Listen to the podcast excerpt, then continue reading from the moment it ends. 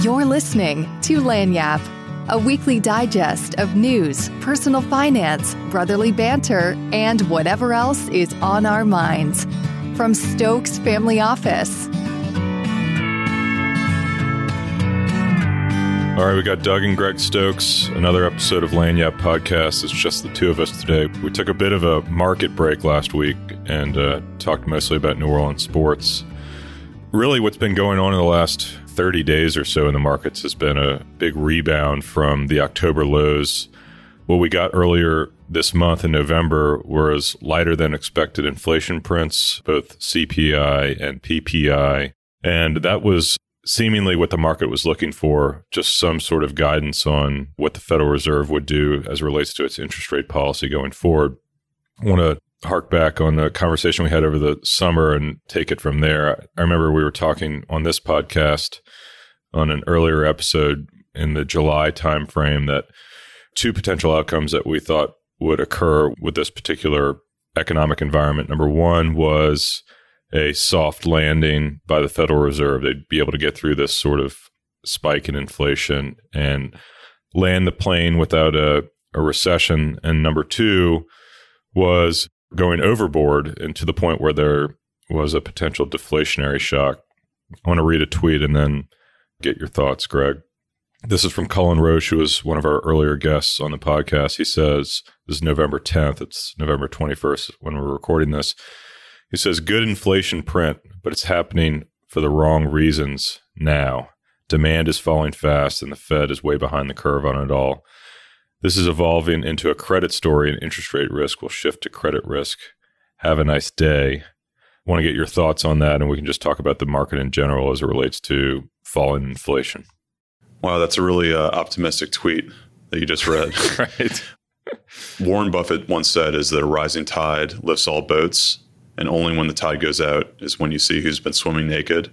I think that you're starting to see already the cracks in the system in terms of like the sort of like bubble type of assets that have popped over the course of the last 12 months specifically your like SaaS companies that were trading at like 40 and 50 times revenue or 60 or 70 times revenue. There was, you know, some just ridiculously overpriced publicly traded stocks, venture capital, very similar as well too. And then most recently is the collapse in the crypto system and FTX, et cetera. I mean, this is a really newsworthy event, obviously, as well too. But the FTX debacle with Sam Bankman-Fried, and all of the people that were caught empty handed, really sophisticated investors in that whole situation. I think that that particular tweet, there's going to be some knockoff effects to what the Fed is doing. You can already see it in the data for commodity prices and also in just, you know, day-to-day lifestyle, but inflation does seem to be calming down as it relates to commodity prices. This is from Charlie Bilello. Over the last year, some things are still priced pretty high, but like lumber is off 44% over from the last year. Coffee is down 34%. Cotton's down 26%. Silver, gold, et cetera. These things are starting to chill out in terms of price increases. WTI crude only up 2%. Gasoline's only up 5%. So eventually you would think that that works its way through the whole actual CPI numbers. But I do think that there's been knockoff effects specifically related to crypto and some of these SaaS related entities, you could conceivably see knockoff effects in housing, the housing market, just because there's an incongruence between 2021 housing prices and 7% mortgage rates. So you could conceivably see that there would be a knockoff effect on housing as well too, and you're already starting to see that in some markets. But it could also extend to corporate America and to some companies not being able to meet their bills and having those credit related issues, like Cullen mentioned in that tweet. Yeah, I think it comes back to, at least from that particular perspective, he's talking about credit risk. The bubble story is playing out and is almost near its end. I mean, you saw a lot of these publicly traded companies that were the darlings of COVID, the Pelotons of the world, et cetera. Datadog. Yeah, peaked in February of 2021 and really didn't recover and haven't recovered. The market itself peaked around this time last year, but some of these technology names peaked slightly earlier than that. Crypto is, they're calling it the crypto ice age. The narratives have gone away and the Ponzi's that people were under the surface talking about are starting to surface. And so I think it's so hilarious. Like all these guys that were like proponing crypto are all like going the other way now. Like this guy, Anthony Pompliano, all these guys that were big crypto guys had lasers pointed on their eyeballs on their profile pics on Twitter. Like Tom Brady, Pompliano, Mark Cuban, all these guys are now like backtracking because they can realize that they're looking like idiots, basically. Yeah, well, and there's probably legal risk there as well. And there's concern. And I don't know if you recall the guy, Michael Saylor, who was the CEO, he was sort of the Bitcoin god, CEO of MicroStrategy Group. He was leveraging his cash flowing company, taking out debt to buy more and more Bitcoin. He was on CNBC saying, I think it was CNBC, but we can get fact checked there, saying that investors should mortgage their homes in order to buy Bitcoin. Do whatever you can do to acquire more Bitcoin. And it's a sad story for a lot of people that looked up to these famous people with the idea that they must know something that I don't know and got taken blindsided by it. A couple things on the whole FTX debacle. That's basically so. My question is like, FTX is one of the major exchanges to buy cryptocurrency. Like, if you're going to buy Bitcoin, you put your US dollars in there and then you can buy Bitcoin and you can either hold it on the exchange or you can move it off to you know your own personal wallet is the way it works. From a mechanical standpoint the way that crypto works the issue that i from a pricing standpoint is i don't even know where you would go to buy it nowadays because what happened with the whole ftx situation was the exchange basically collapsed. So it would be like for example if a bank collapsed there's no fdic in crypto basically in this particular case the exchange collapsed and all of your assets that you had on the platform. Who knows what happened to it? You have the option usually of like similar to a bank. If you buy a CD at a bank, you can, or whatever asset, you can move it out and self custodialize, or you can keep it on the platform. For those that left their Bitcoin and whatever cryptocurrencies they had on the FTX platform, they may never see their money again, essentially. So I don't know even how, like, what's a reliable exchange anymore for for cryptocurrency because if you look at Coinbase's price, that's way down. Binance seems to be having similar issues. There are decentralized exchanges out there that are not reliant upon, like you can hold Bitcoin in your wallet. I think they call it MetaMask or whatever. Mm-hmm. And that's like the old way, that's the traditionalist, quote unquote, way of doing things that you're not relying upon a third party ease of use, third party, centralized exchange. It's like you're buying from somebody else that's selling Bitcoin directly to you. But there's major headache associated with that. That's like where you have to go to actually remember your 16 digit code. It's like, who's really going to do that? That's why exchanges surface because they want to make it easier for people to buy and sell cryptocurrency. And so by going back to the old Satoshi Nakamoto way of exchanging Bitcoin specifically, you have to be somebody that's going to remember these long passwords. If you lose your password, like there's articles about these dudes that lost their password for and had like hundreds of Bitcoin and you can yeah. never recover them basically.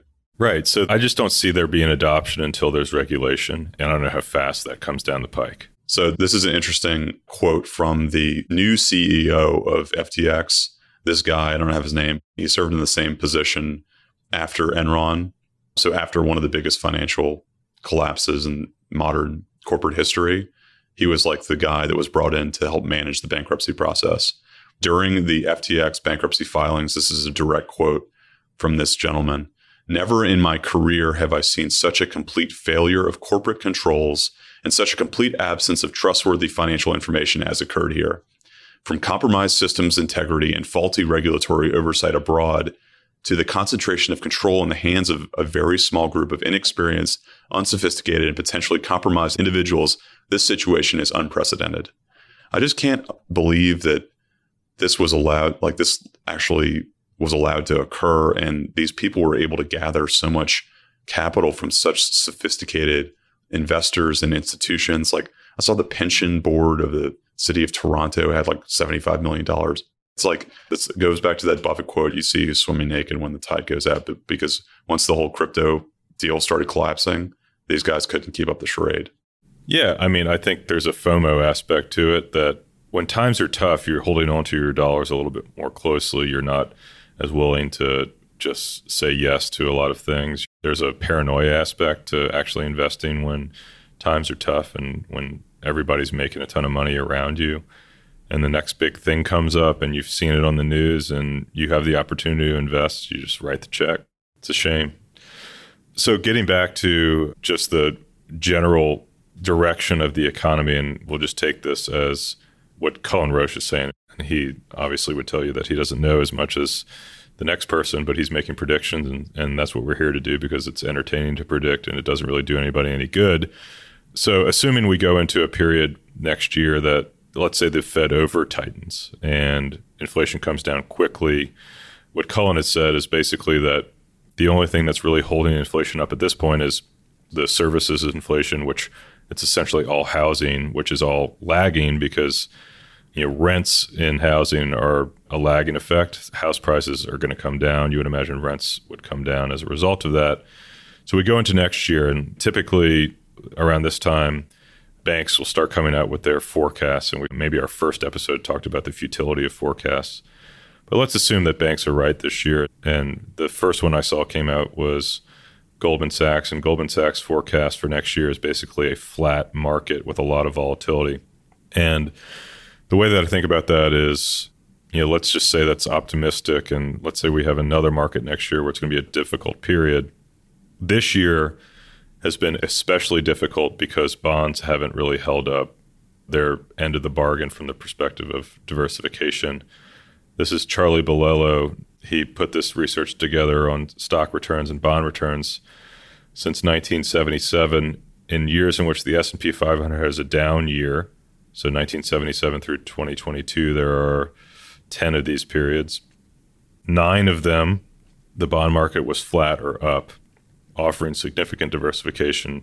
And this year, the bond market is essentially equally as down as the stock market. So S&P 500 through October 31st down 17.7%. Bloomberg aggregate bond index down 15.7%, so a 60-40 portfolio down 17%. My prediction next year, and I'll just throw it out there, is if we have a bad market year, that bonds will actually come back to being diversifiers and that the 60-40 will be alive again. So that's my that's my prediction. You just pointed to Goldman Sachs. I mean, it's really whatever narrative you want to like whatever bias that you have already will probably confirm which one of these forecasts you want to follow. So I saw in that same Goldman Sachs prognosis for the markets in 2023 that Morgan Stanley thinks that it's a tremendous buying opportunity right now. So who knows? But in the case that you are right that the markets have a difficult year. I think it's a reasonable assumption that bonds will serve the sort of traditional function that they have because. Well, let me clarify. I'm not making a directional bet on stocks. I don't know if stocks are going to be up. Right. You're saying if then? Yeah. If markets are down next year, then bonds are diversifier. Yeah, I agree with you. I think that if the market is down, then you would presume that we're in a recession and the Fed's getting inflation down, and that necessarily would be good for bonds. So I think that's a if then. But I also think that even if we have a recession, the markets may still be up. And in that particular case, bonds may still also be up as well too, because bonds will have priced in the fact that inflation is coming down. So we've talked about this before. Let's say that we do have a recession. That doesn't necessarily mean that stocks are going to be negative. That already may be priced in, or the market may react to something different. It's really anyone's guess what's going to happen. And then it's subsequently anyone's guess how that affects the markets because there's so many different variables. Like I've always liked to think about the markets themselves like weather, where there's so many different causes and effects that ultimately drive a system that they build these supercomputers that still can't accurately predict where things are going to go, especially over a long period of time. They get more accurate when you get within days. I think the same sort of thing applies in markets because markets are essentially the most up to date snapshot of human psychology and how people feel about buying and selling assets that you can get at any given point in time. And so trying to figure out where that human psychology is going to be six or 12 months down the line is really anybody's guess. So that's really how we've talked about forecasts. But I do think that if you have a period of time where markets are negative, this has been a really unprecedented year. And I think that the likelihood of that repeating in the event of the stock market being down, I think it's very unlikely. Yeah, so the S&P 500 right now is about 18% off its highs. It got down to 28% off its highs in September. So we're on a pretty big rebound right now. And a lot of that can be attributed to expectation of Federal Reserve policy. Let's just make the assumption that the Fed does pivot. Does the Fed pivot because of recessionary environment or does the Fed pivot because it's appearing like we have a soft landing that inflation's coming down? What would you think brings the Federal Reserve to a halting scenario? I don't know. I mean, if you read what they say, they all sound really hawkish. This past week, the markets were down because I don't remember which Fed president. I'm so sick of talking about Fed presidents, honestly. But that's really the seemingly the only thing that drives the markets, in my opinion, is what's the Fed going to do, either from an inflation standpoint or if a Fed president gets interviewed and provides an opinion about something, or if there's a like a Fed news conference or Fed data release or whatever. But I think that ultimately, if you just listen to what they're saying, they're saying that they want to keep inflation at a lower level so that they don't repeat the mistakes of the 70s. That's what they've been saying all along. Now, from their words, you can deduce that they want to be more restrictive, meaning keep rates lower for longer. If you look at the thing that ultimately makes them pivot, it wouldn't necessarily be a soft landing. It would probably be something that would be more of a recessionary indicator or like drastically falling inflation. We had like the last inflation print was like super steep in terms of like where things moved on a month to month basis. If you have another couple months like that where they conceivably see that they're going to get to a deflationary environment, I could see the pivot in that circumstance. But I'd love to give your thoughts on this. Yeah, just remember that starting next year, we're starting to get into comps from a high inflation level. So you mentioned lumber and cotton and other commodities that are off, you know, 20%. Shipping costs are below that where they were pre-pandemic. Used cars are down like 20% yeah. now. You're going to see housing roll over. There's just no environment in which you have 7% mortgage rates and housing is not impacted substantially. This is First Trust came out with this today that existing home sales declined 5.9% in October. Housing starts fell 4.2% in October. It's starting to show up in the housing data. And there's a major lag there just because it's a market in which you, let's say you acquire a home, takes you 90 days to close, 60 days to close, et cetera. It takes a long time to actually find a house. And so that stuff is not even in the data yet. And that bleeds down to rents. I just don't see a situation you like to point to you know a lot of the fiscal and monetary stimulus from 2020 and 2021 which i mean there was 7 trillion dollars that was injected into the system. That takes a while to show up into the data. It started showing up late last year. Same thing on the other side. When you have a very restrictive policy at least from a monetary perspective that's just going to take some time and you're going to start seeing numbers comped next year to 2022 numbers from a very high level and yeah, I would say my leaning is more on, you know, very low inflation to deflation versus a continued runaway. I just don't see a situation where there's runaway inflation. Right. And on top of that, you've got all the supply stuff that's starting to come on board. If you just anecdotally, I look at like all of the sales emails I get in my Gmail account from like Target, et cetera, they're dumping goods like there's no tomorrow in terms of like, especially all the outdoors related stuff, like that was hot in COVID that now they ordered in anticipation of demand. Now there's like a ton of supply and no demand. So I do think that there's, and then over the next several months, you're going to see a lot of that because of the fact that 12 months ago, inflation really started to pick up. Like I think it was November and December were like the first couple months of 2021 that inflation was high. And so just if you look at it on a relative basis, things are going to start to chill out. And then also like gasoline is like a big thing. Like I wouldn't be surprised if we get sub $3 gasoline pretty soon with oil prices where they are right now. We can hedge ourselves and say that we don't know what's going to happen geopolitically with, you know, OPEC plus and Russia and Right, exactly. But so but yeah, I agree. I mean, if so long as there's no major geopolitical shock, then I think markets slow down in demand plus increase in supply sort of leads to falling prices. Right. But anyway, this is like every week we've got fresh material for this podcast. There's been so much calamity that's been going on, positively and negatively in the markets and just in like, you know, the geopolitical space. And this last week didn't disappoint with all the FTX stuff. From my perspective, all these like charlatans that were promoting this stuff and pumping these assets are really getting exposed.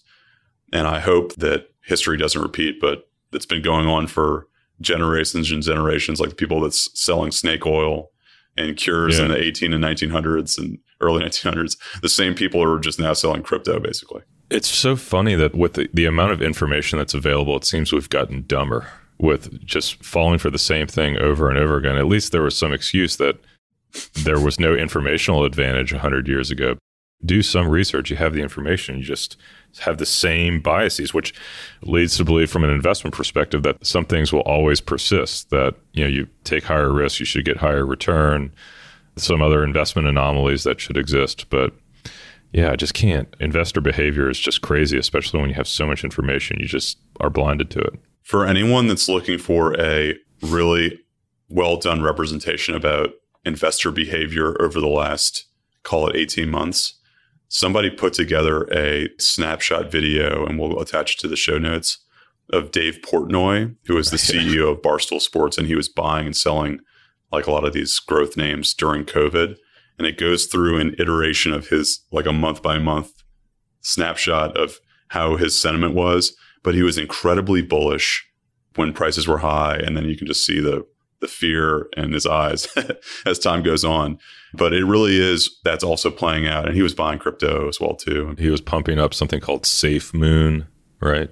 There was Dogecoin. There was you know like one of FTX's largest holdings was, or no, this was Crypto.com's largest holdings is Shiba Inu coin or whatever. Some stupid. What is this? It still hasn't worked itself out. I know it's crazy. I mean, there were people that were basically just trying to pick like the funniest name that they could for a cryptocurrency and pumping it up. This thing about the situation is like, I wonder how many people actually make any money on this stuff, or if it's just like a situation because, like, from a human nature standpoint, it's really hard to number one to buy these things, but also the people that stick with this stuff are like religiously devoted to it and never sell it either. So it's really a sad situation. This sort of issue seems to have resolved itself, but I'm sure that there's going to be something else 10 or 15 years from now when people have sufficiently forgotten about this period of time. Well, that assumes that the crypto bubble has completely washed out. You know what? There may be something that survives and has utility going on, and maybe Bitcoin is that sort of like the quote unquote. No, I'm saying that like the FTX could be the first shoe to drop in this whole. There's a run on the banks in that world right now, so we'll see how this shakes out. Right, like the CEO of Coinbase is selling stock right now. Like there's no tomorrow as well too. So that's not a good sign when the stock price is off like 70 or 80% from its highs. It really is a crazy sort of situation. The important thing, I guess, the takeaway for us as investors and for people that are managing money or have money invested, you know, if you get excited about something, try to allocate a small percentage of your net worth to it. So if it doesn't work out, then it's not going to sink the ship. But unfortunately, I think there's a lot of people that had their ship sunk in this situation. If you look on Twitter, also as part of this bankruptcy filing, I think the largest investor or the largest institution that had money at FTX had something like $226 million on the platform. So some people just got absolutely smoked in the situation. Really sad story. But important thing is to never get too religious about one particular idea from an investment standpoint, especially if it's novel and diversify and try not to get caught up in the mania, even though it's, you know, as part of being a human being, that's something that, that we're prone to do. Right. And just look at everything with a sense of skepticism. I remember having conversations late last year and early this year about these crypto lending platforms that were offering 15 and 20% interest on deposited funds. And you just have to ask yourself the question, you know, why when I put money in a CD am I earning 2 or 3% and this is seemingly safe earning 15 or 20? There's got to be something else there. Yeah, because it's probably a Ponzi scheme. Right, exactly. So sad story for a lot of those people, but I guess it can be a learning opportunity for those that, that only lost a little bit of money or were not exposed to it. And on a positive note, I haven't been getting any calls from people interested in cryptocurrency. That was, like you said, we're getting calls all the time about like, right. what is this stuff? And it's making a lot of money, but that's died down. So thankful for that situation. Right. All right. Well, we'll be back next week. We'll have a special guest, and then after that, just the two of us. But we're going to record next week's episode early because Greg's going to Argentina to do a little bit of a number one, sightseeing, but number two, talk to some companies down there, and he'll report back when he gets back in town. But um, I'm looking forward to hearing all about that. Adios. Thanks for listening to this episode of Lagniappe. This podcast is brought to you by Stokes Family Office and produced by Reverb. If you liked this episode, consider sharing it with a friend.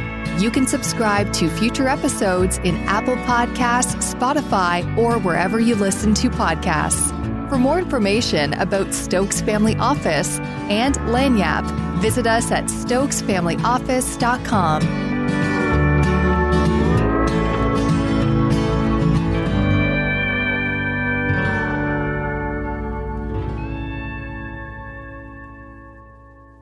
The information in this podcast is educational and general in nature and does not take into consideration the listener's personal circumstances. Therefore, it is not intended to be a substitute for specific individualized financial, legal, or tax advice. To determine which strategies or investments may be suitable for you, consult the appropriate qualified professional prior to making a final decision.